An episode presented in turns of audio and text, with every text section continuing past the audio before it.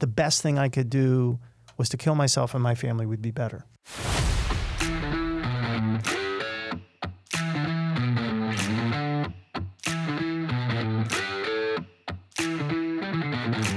What is financial sobriety?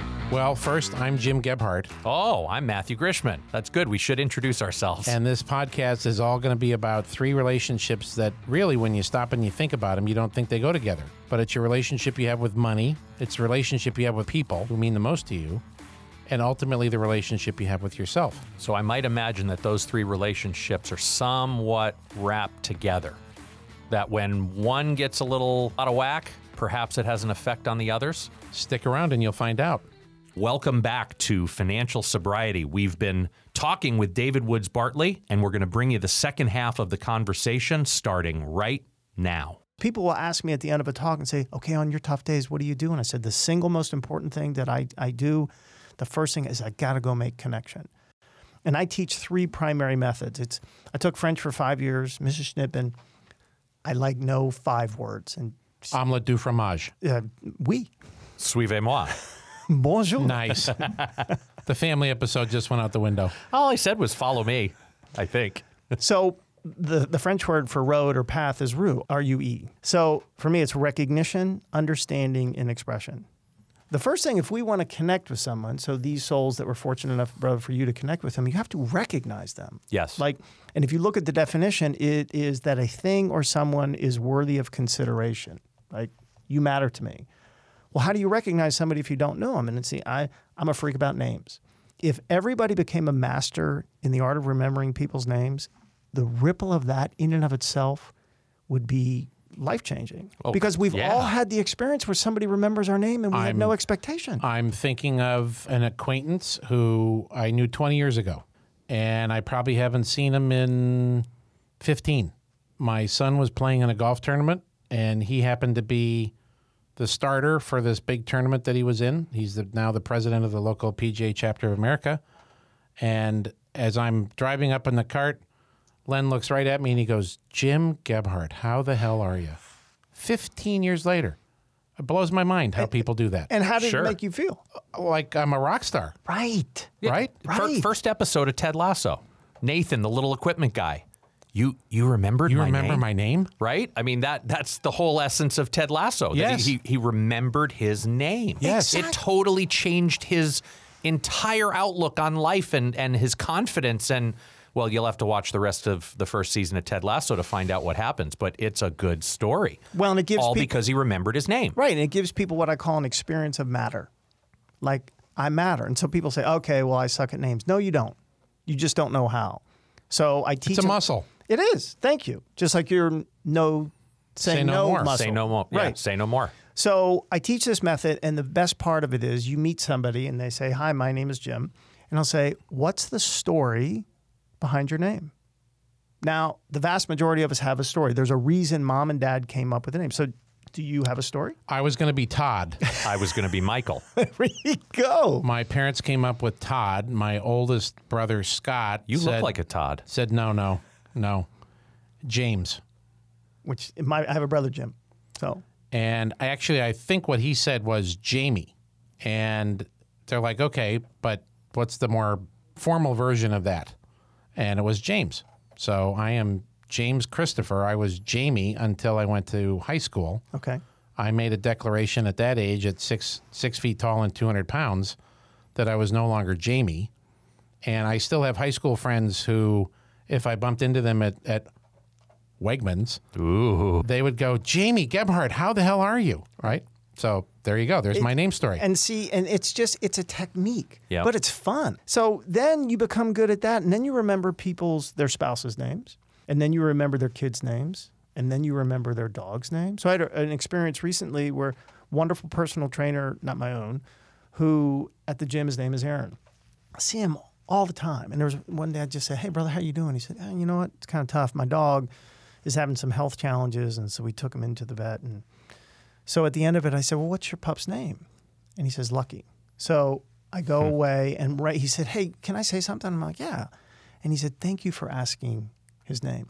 So a couple days go later, and I said, How's Lucky? And you could just see you know, and it's not me. It's not like, hey, you're some great guy. Because in that moment, to back to your point, mm-hmm. I feel connected. Yeah. I hope he does, but I feel good because it's impossible in this moment. Now, I was having a good day.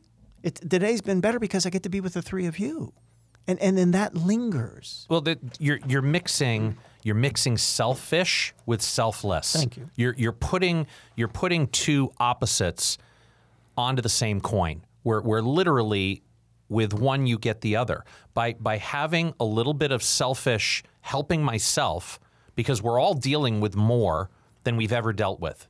And especially if you're somebody who lives in the grip of the monster at times, one of the best ways to be selfish and taking care of yourself as you're ex- you're expressing you're sharing with us is this selflessness of just connecting with someone else some of the best medicine i've ever had i've ever experienced when i'm in my lowest points in life is simply getting into somebody else's heart and just being present for them Exactly. and you're you're sharing with us such while on the surface they may be simple examples in the context of what you're doing they're powerful examples in terms of the connection and and ultimately then the lasting impact people say, okay, well, why do people kill themselves?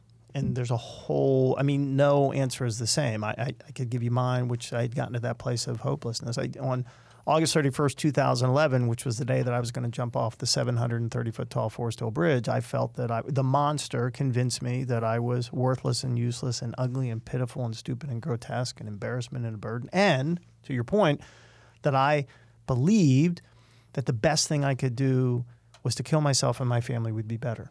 Just like the story, brother, that you share on that fateful day to, mm-hmm. to swerve into a truck. yep So, what I say to people is suicide is not about fact and logic and data, it's about belief. There's a quote from the great chef David Chang who says, When you're depressed, you become convinced that everything you think is true. So, when I train police officers, I say, when you come up to a soul like me, because they're going to be the ones most likely to, to respond to my crisis, take reason off like you would a jacket.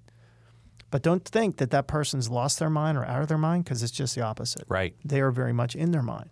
So, what you can do by way primarily of curiosity to get to the place of understanding is to help untangle and unpack those beliefs, not to make them wrong, never to say you shouldn't feel this way, but say, help me understand what it's like.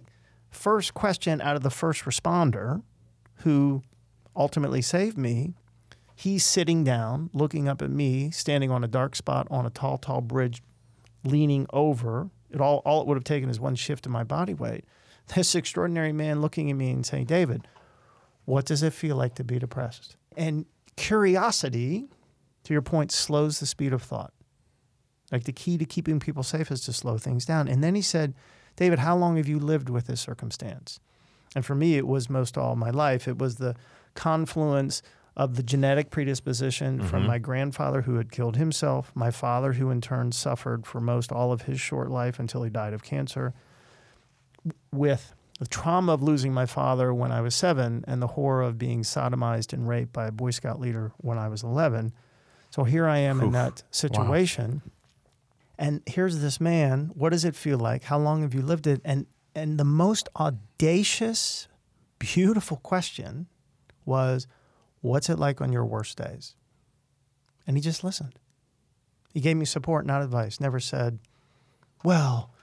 And there's a great quote from Rachel Naomi Remen, who wrote the fantastic book Kitchen Table Wisdom. And the quote about listening is Our listening creates a sanctuary for the homeless parts in another person.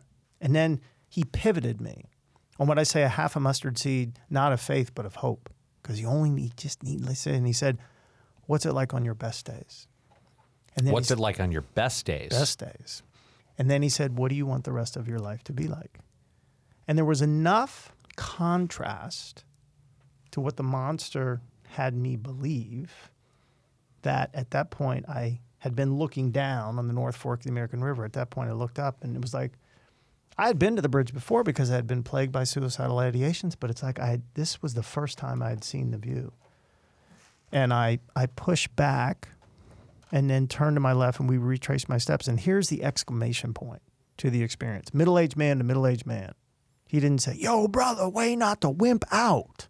This man looked at me and he said, Thank you for telling me how you feel. That's it's it. It is this unpacking and creating the safe space for someone to tell their story. Mm-hmm. And it's by way of connection. And thank you, brother, for telling your story Oh, well, thank you. And it, because there is an awful lot there.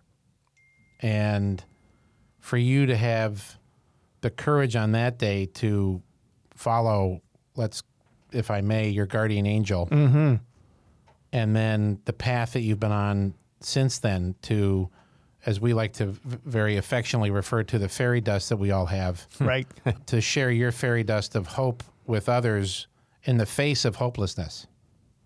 And I think there's a lot of people that listen, I'm getting emotional, who have faced hopelessness. Yeah.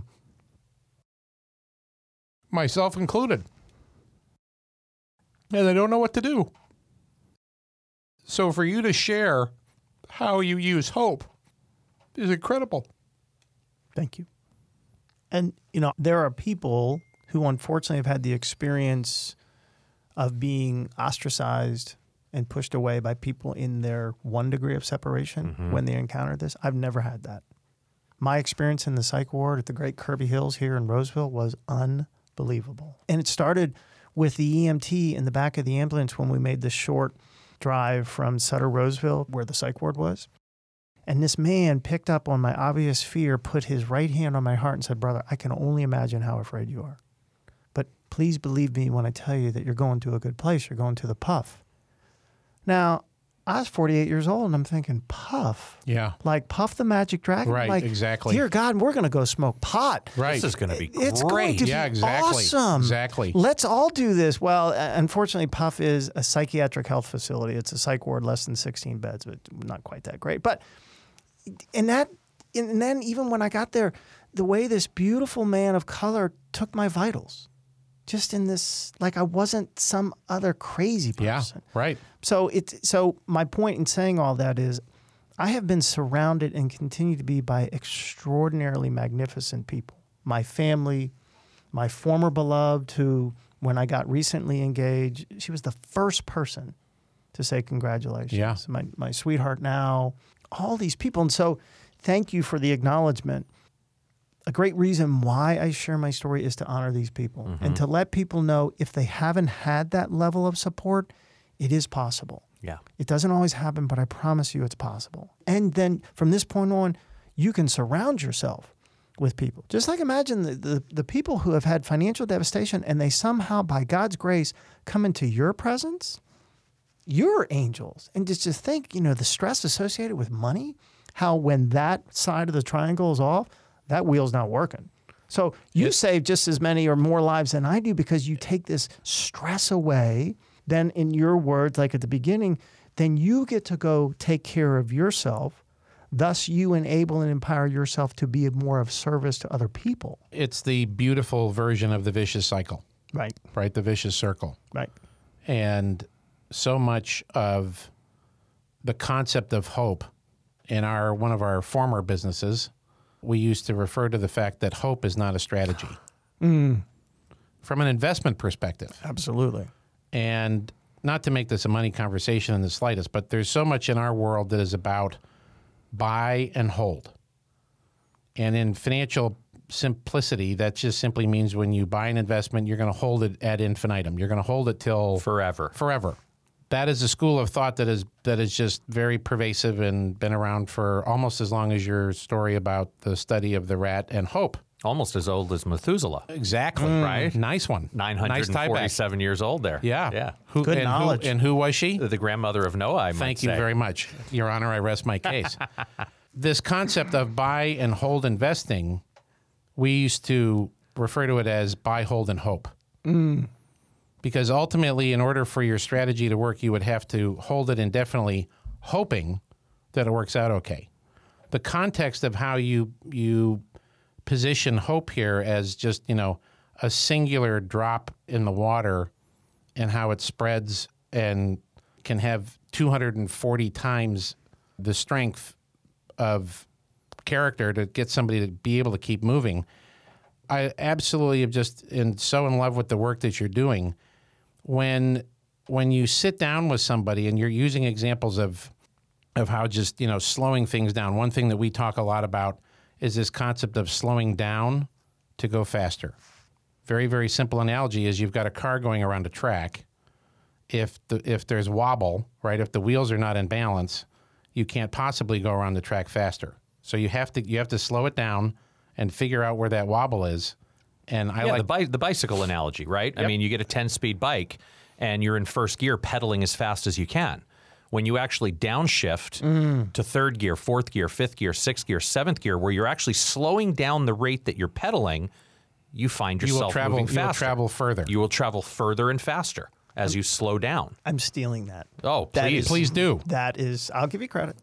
To my the, brothers. The slowing the slowing down to go faster is is what your talk is all about.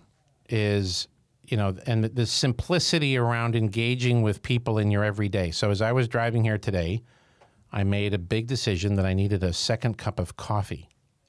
I stopped in the parking lot and I looked over and there was an older gentleman in Matthew's Crown Vic. My old Crown Vic, yeah, baby. And I was on the phone with Matthew. Was he hitting my old Crown Vic? Like literally, he bought my old Crown Vic? I don't think so because uh, I'll get to that in a minute. Okay. And I just I happened to glance over and I, I enjoy our Crown Vic story, and I'm looking at this and I notice that he has pretty much got a flat tire in the back passenger the back tire. So I did get out of the car and I decide to go over and engage with him, but I'm having this little tape running in my head like is he going to freak out? Does he think I'm going to stalk her? I hmm. won't wear my mask so he doesn't think I'm a bank robber. I just had this little, you know, running sh- shtick in my head, Me, me, me, me, me, me, me. all about me. well, he looks he looks out the window, and I just I pointed to his tire, and he opened the door, and we ended up having this lovely conversation. He was so greatly appreciative of pointing out he was an older gentleman. He had a handicap placard. I could just see him now, 20 minutes later, stuck on the side of the road in a very dangerous situation. He's got a flat tire. There's lots of traffic, right? I was just flash forwarding on God, this this gentleman could have a real mess on his hands. He was so appreciative. I was admiring the car, and he and he tells me this great story of how it's got twenty four thousand miles. It's a nineteen ninety nine. This whole little conversation happened because I and I'm not puffing myself up here. I'm just trying to give a story as an example of how how simple it can be in your everyday.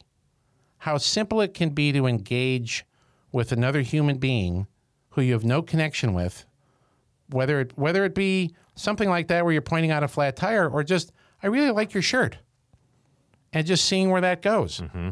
And if we're out of the practice of human connection due to circumstance or we're gripped by the monster, getting out of your head into someone else's heart is the best medicine we have ever found and you are such a wonderful validation of that in your in your spirit of what you do both with human beings and with animals that proves that.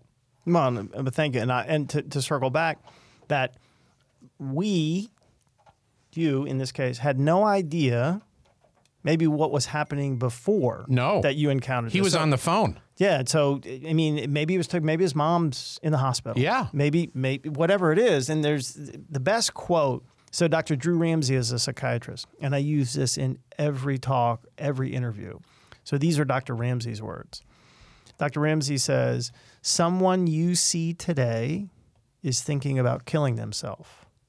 Your smile, your question, your love could save them. Trust me, they told me it did." Wow. your smile, recognition, your question, understanding, your love, expression could save them.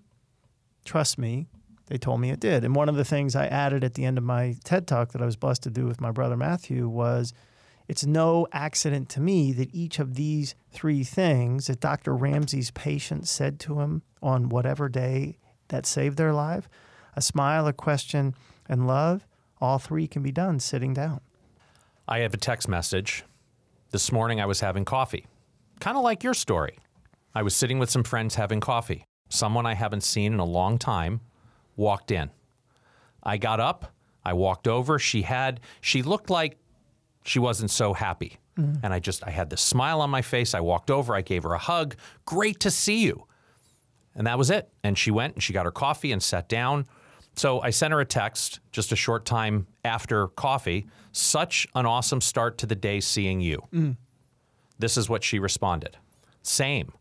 Who doesn't love feeling seen and known when they walk in the door of a coffee shop? Your huge hug and smile welcome me like no other. Thank you for that. Here's to an easy day and an evening tonight that I'm showing up. I have lots of wonderful Christmas presents to give now. Amen. And I have no idea what was going on with her day Right. before that. I could sense that it wasn't the best start to the day. And I was excited to see this friend I haven't seen in a while. Right. So Brene Brown defines connection, and this is so perfect that you, it's almost like it was a setup. Brene Brown says this: "I define connection as the energy that exists between people when they see when they feel seen, heard, and valued. Yep. When they can give and receive without judgment, and when they derive strength and sustenance from the relationship." That's it. That's awesome. It's just yeah, and she's kind of a show off because she's so freaking brilliant. Well, bless and- her soul. And, we all want to be a hero like Brene Brown, right? I mean, you and you and I have talked about this before. I've I had the experience when I was 18. Yeah, I was 18 years old. My little cousin Jennifer at the time, who I just spent some time with on the East Coast, she's now all grown up and in her 30s.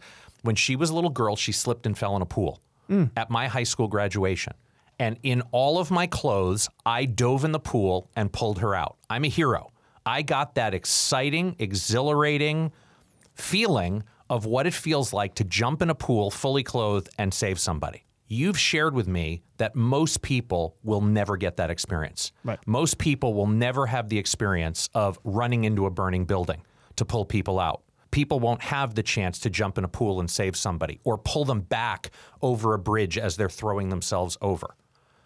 But yet, what most people don't realize is how they may save a life by simply sitting down, and how just as we live our everyday lives, the opportunity to connect could make the difference in somebody's life between what they're going to do next, taking their life or not. Talk to me about that. Well, I think it, it goes back to, to what my belief is, is because people don't kill themselves when they're hopeful. They don't. They never do. And I'm not a big fan of absolutes. So, because hope has to be activated, like empathy, like respect, and the activation is connection. So, if we go out and just connect with as many people as we can by remembering names, just I have a friend As of mine. As simple as that. It is. Remembering a name. So then you, you and then you you remember their spouse and you remember their kids and you remember their dogs. Use your phone. Just you know, you keep a book on people that are important to you, not because they want to you want to stalk them, but just because I, I want to be connected. Because mm-hmm. me connecting with you, there's going to be a day I need that, and then there could be a time that just like pointing to this soul says, "Brother, you got a flat tire, and you know, just want to help." Like, how did you feel? Oh, he was very appreciative, and I was like, "Oh, thank, g- glad you got all your little roadblocks out of the way to go up to him and say something." And how did you feel about yourself? No, that's what I meant. is Yeah. I felt good about it because I probably changed the rest of his day. Absolutely. and it left you feeling useful. It left you feeling like Yes. you have purpose. Look at me. Look what I just did. I just helped somebody. get out of your head and get into your heart. Exactly. Get into the, another part. You get into our heart is good too. And it's interesting.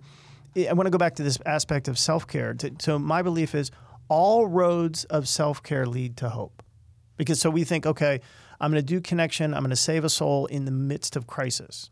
True, but how do you maintain hope?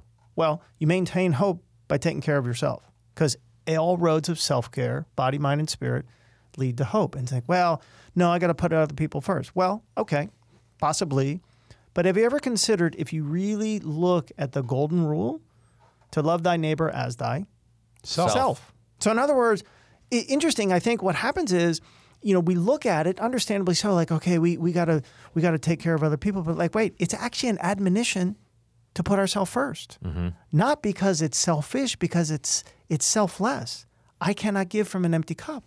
So for me to truly be the greatest human being, and and I get the benefit, like I remember your name, I ask a question. The other part is expression, and a handwritten note is just like The best. Bon- it's bougie.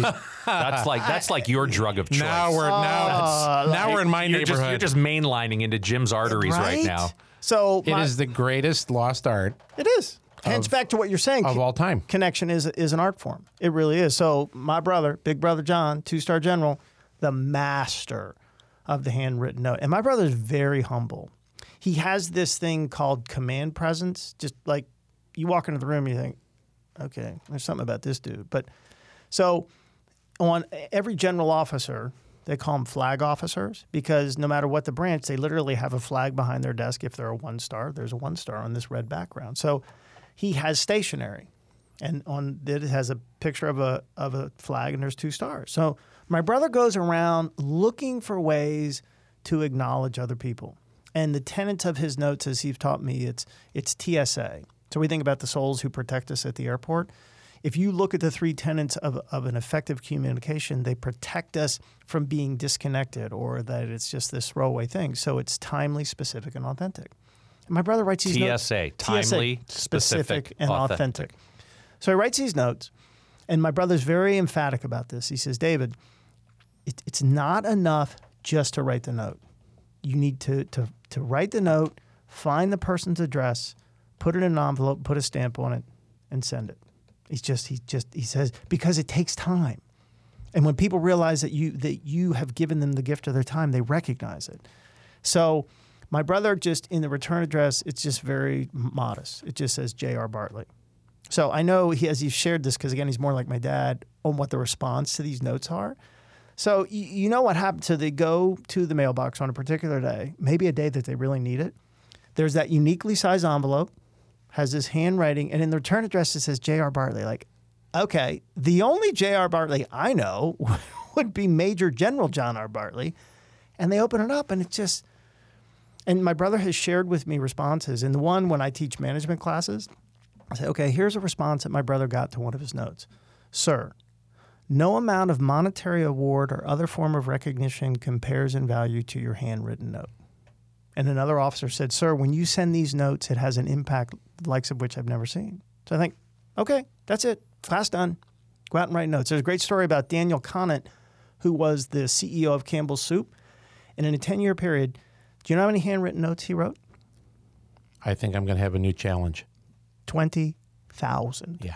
and he had a two hour commute. And so what he do is to staff, tell me the good things. And so you think on the one hand, oh yeah, well, it just got to be commonplace. No, it didn't. Because then everybody's like, when do I get my note? And you look at what the, let's go back to, to data, like the the financial change in Campbell soup in that 10 years, there was no mass resignation or great resignation. No, like people like, I want a job there. I want to be noticed. Like, here's the big man. He knows who I am. Oh, David, there there are stories all across corporate America of these leaders that adapt these these kind of servant leader mentalities that you hear about, you know, handwritten thank you notes where where they develop these reputations of just putting putting their people before themselves, putting the interests of people before themselves and how people want to work for these companies. I mean, when I look at the individual stocks I'm interested in owning one day, it's always through the lens of leadership and corporate culture that believes in putting, you know, th- this idea of service, right? Putting putting others, being part of something much bigger than myself, and putting others' needs at the forefront of what's important to me. With the secret being, there's an incredible amount of self care that goes into doing that. Exactly. Exactly. And the great Richard Branson treat your employees so they'll want to stay, train them so they can leave. There it is. It, it's paradoxical. No, no, no, Absolutely. no. I want to keep them. So it is. I just get so excited because who doesn't want to experience hope? Right. You know, and it is, I, I think, you know, the great Robert Cro- Cro- Cromwell, who wrote Acres of Diamonds. Mm-hmm. So, you know, the guy is out looking for riches and everything else and, and, and has this stream in front of his house and he wants to go find these diamonds and he ends up selling the home and he goes around the world, never finds them. Well, the person who, who buys the property, the diamonds are right there. Hmm. Like, I U- think usually the case. Exactly. So I think, and, and General Eifler, when I talked to him yesterday, and, and, and my brother, and there there's another general, Major General Beagle, who is the, the great commander of the tenth the the legendary tenth Mountain Division, and these these men are amazing. They see now that here's the answer: Army's doing great stuff, but we need to augment that to do something that everybody can do. So we can train every soldier to have this piece of equipment. You know, we can use this in the Army vernacular, we can use it as a weapon because people never kill themselves because of despair or whatever the reason. They never kill themselves when they're hopeful. Hope is the answer. You've shared a lot with us today, and you've given us some very um, some great stories and some depth on on how hope is the answer to hopelessness. From just something as simple as remembering somebody's name, a handwritten thank you note. I love the actionable component to what you're sharing. Mm, thank you. Absolutely. I mean, that's that's what we're trying to do is give our community of financial sobriety listeners just different actionable ideas of how they can go out in the world and strengthen these three very complicated relationships that we all have. And like every guest we've had sit in this seat, it all starts with this idea of taking care of yourself, of believing you are worthy of being your most valuable investment, the best investment you can ever make. And what does that look like from a standpoint of being super intentional with the financial resources that you have to be able to support yourself in this need for self care?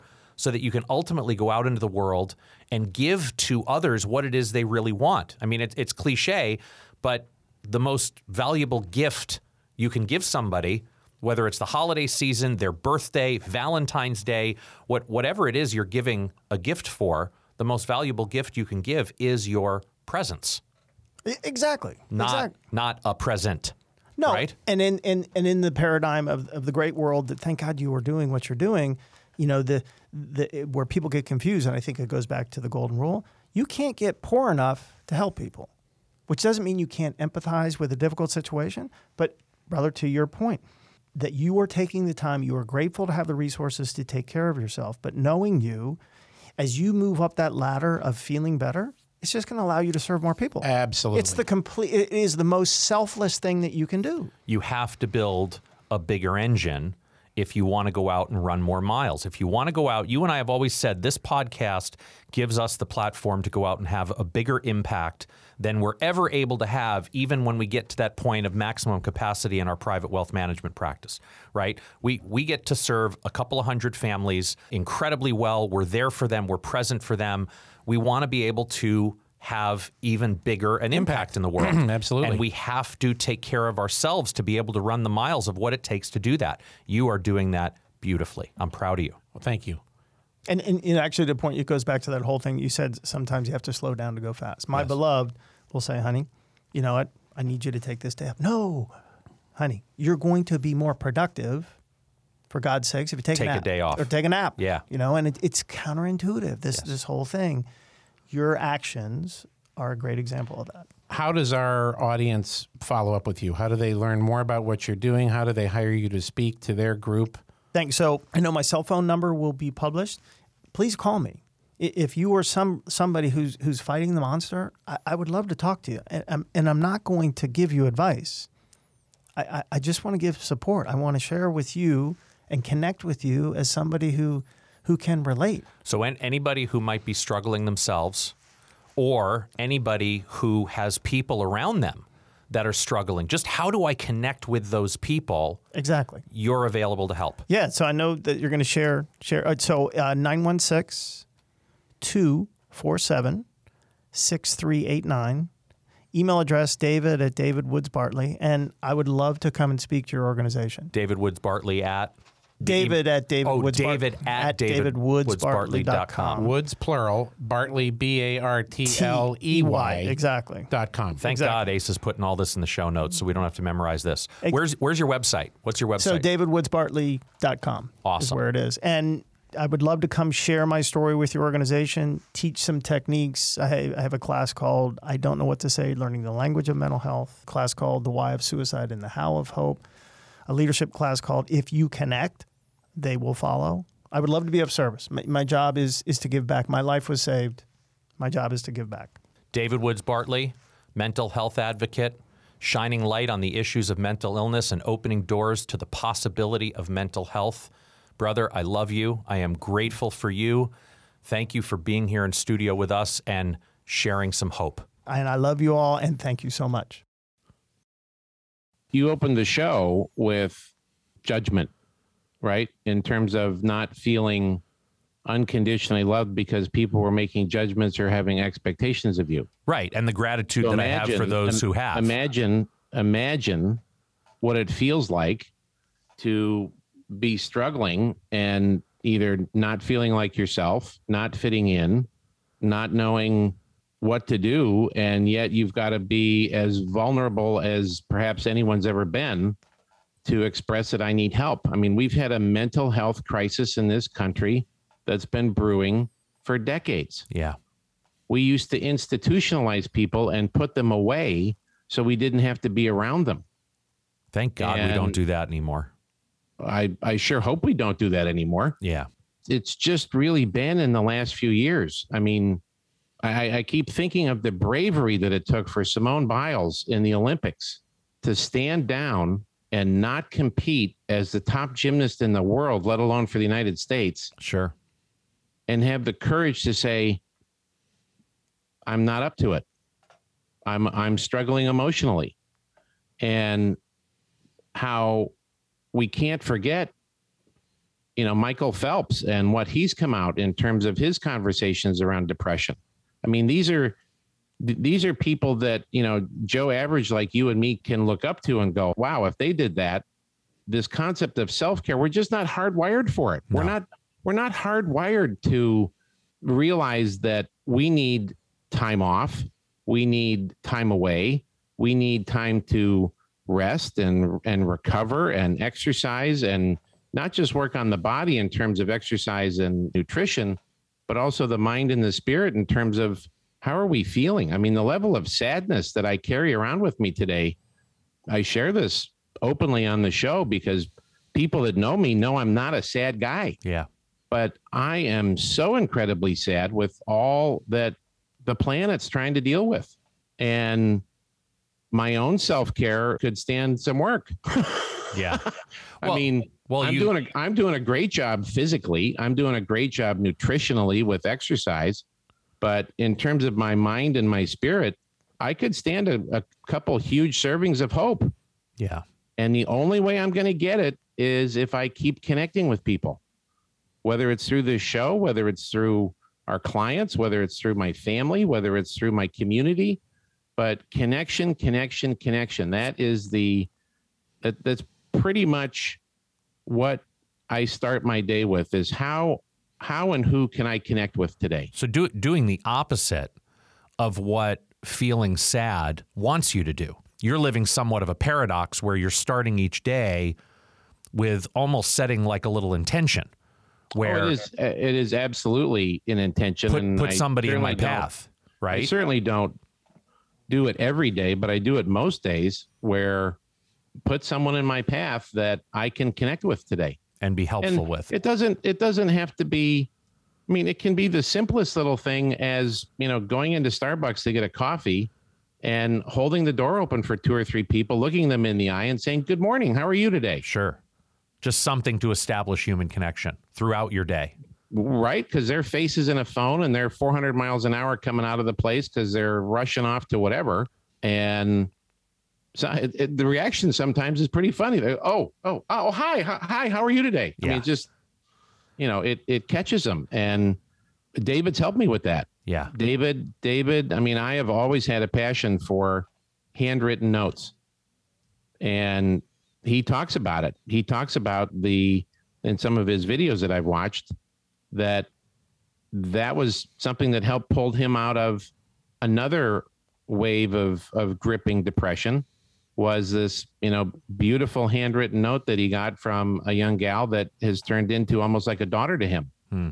and whether it's a handwritten note whether it's a simple text whether it's a phone call take some action and i'm not saying you i'm saying this to our audience take Sure. take some action in terms of maybe you got an old neighbor that you haven't seen in a while go check in on them maybe you've got a, a an old relative or an old college buddy or an old high school buddy that you've been thinking about a lot lately call him or her or text them or, or, or just find instant message them on one of the social media platforms How often during the day does a person in your life pop into mind?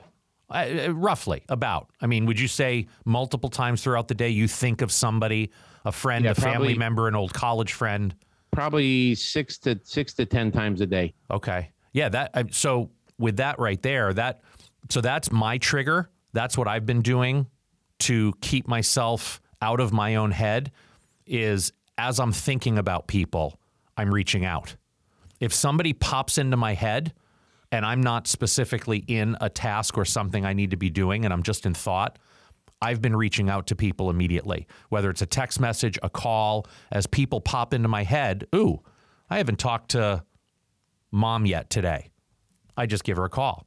I was thinking about an old college friend I hadn't seen in a long, long time, and we we had stayed in touch for a long time and just haven't been in touch lately. I was thinking about him yesterday. I sent him a text message, and we got Yeah. into a nice little text exchange. It was it was really nice, just reaching out to somebody I hadn't seen in a while and just checking in. Hey, I was thinking about you today. How are you? And meaning it. I meant it. I wanted to know how are you. That's what we need a lot more of. That's not going to solve the litany of problems that we have, Yeah, but it is going to create more hope. absolutely. That is what this show here in Mental Health Awareness Month is all about. well, what a It what a great way to wrap up the month. Yeah. having the conversation with David Woods Bartley here in studio. And what I want to do is I want to keep this conversation going. I, I think there's a lot more after David's conversation of unpacking and looking specifically at what's happening in your life, what's happening in my life, how we're applying the principles of financial sobriety, realizing that there's all this darkness in the world, all this heaviness in the world right now. How is that all affecting our relationship with our people? How is that all affecting our relationship with self? I know I'm not taking as good a care of myself as I should be, and I'm becoming aware of that. And then ultimately, how does this affect our relationship with money? How are we using our money as a result of all the heaviness and darkness in the world? Are we being less intentional than we were perhaps a year ago or two years ago? That's the kind of stuff I want to get into in the next couple of episodes. And I'm excited we're going to have some more guests coming in studio to help us unpack this conversation. And I know we were getting on the topic of risk and getting really deep in the conversation with risk. Guess what? This is part of the risk conversation Hundred percent. health risk, mental health risk, emotional health risk, and the risk that can have on our money, on our relationship with people, and our relationship with ourselves. We got lots more to talk about. I'm excited. With that, brother, That's a wrap. if you like what you heard, leave us a review and be sure to subscribe. And check out our website, yourfinancialsobriety.com. Thanks again for listening today. Here to help you find more clarity, confidence, and capability along your journey into financial sobriety. I'm Matthew Grishman. And I'm Jim Gebhardt. Be intentional with your money. Jim Gebhardt is a registered representative of and securities offered through Brokers International Financial Services, LLC, member SIPC. Jim Gebhardt and Matthew Grishman are investment advisor representatives of Gebhardt Group Incorporated, a registered investment advisor. Brokers International Financial Services, LLC, and Gebhardt Group Incorporated are not affiliated. The opinions in this podcast are for informational purposes only and are not intended to provide specific advice or investment recommendations. To determine which investments or financial advice may be appropriate for you, consult a financial advisor prior to investing. Any reference to market performance is based on historical information and there is no expressed or implied guarantee of future performance. Opinions expressed on this program do not necessarily reflect those of Brokers International Financial Services, LLC. The topics discussed and opinions given are not intended to address the specific needs of any listener. Gebhardt Group Incorporated does not offer legal or tax advice. Listeners are to discuss their financial needs with the appropriate professional regarding your individual circumstance.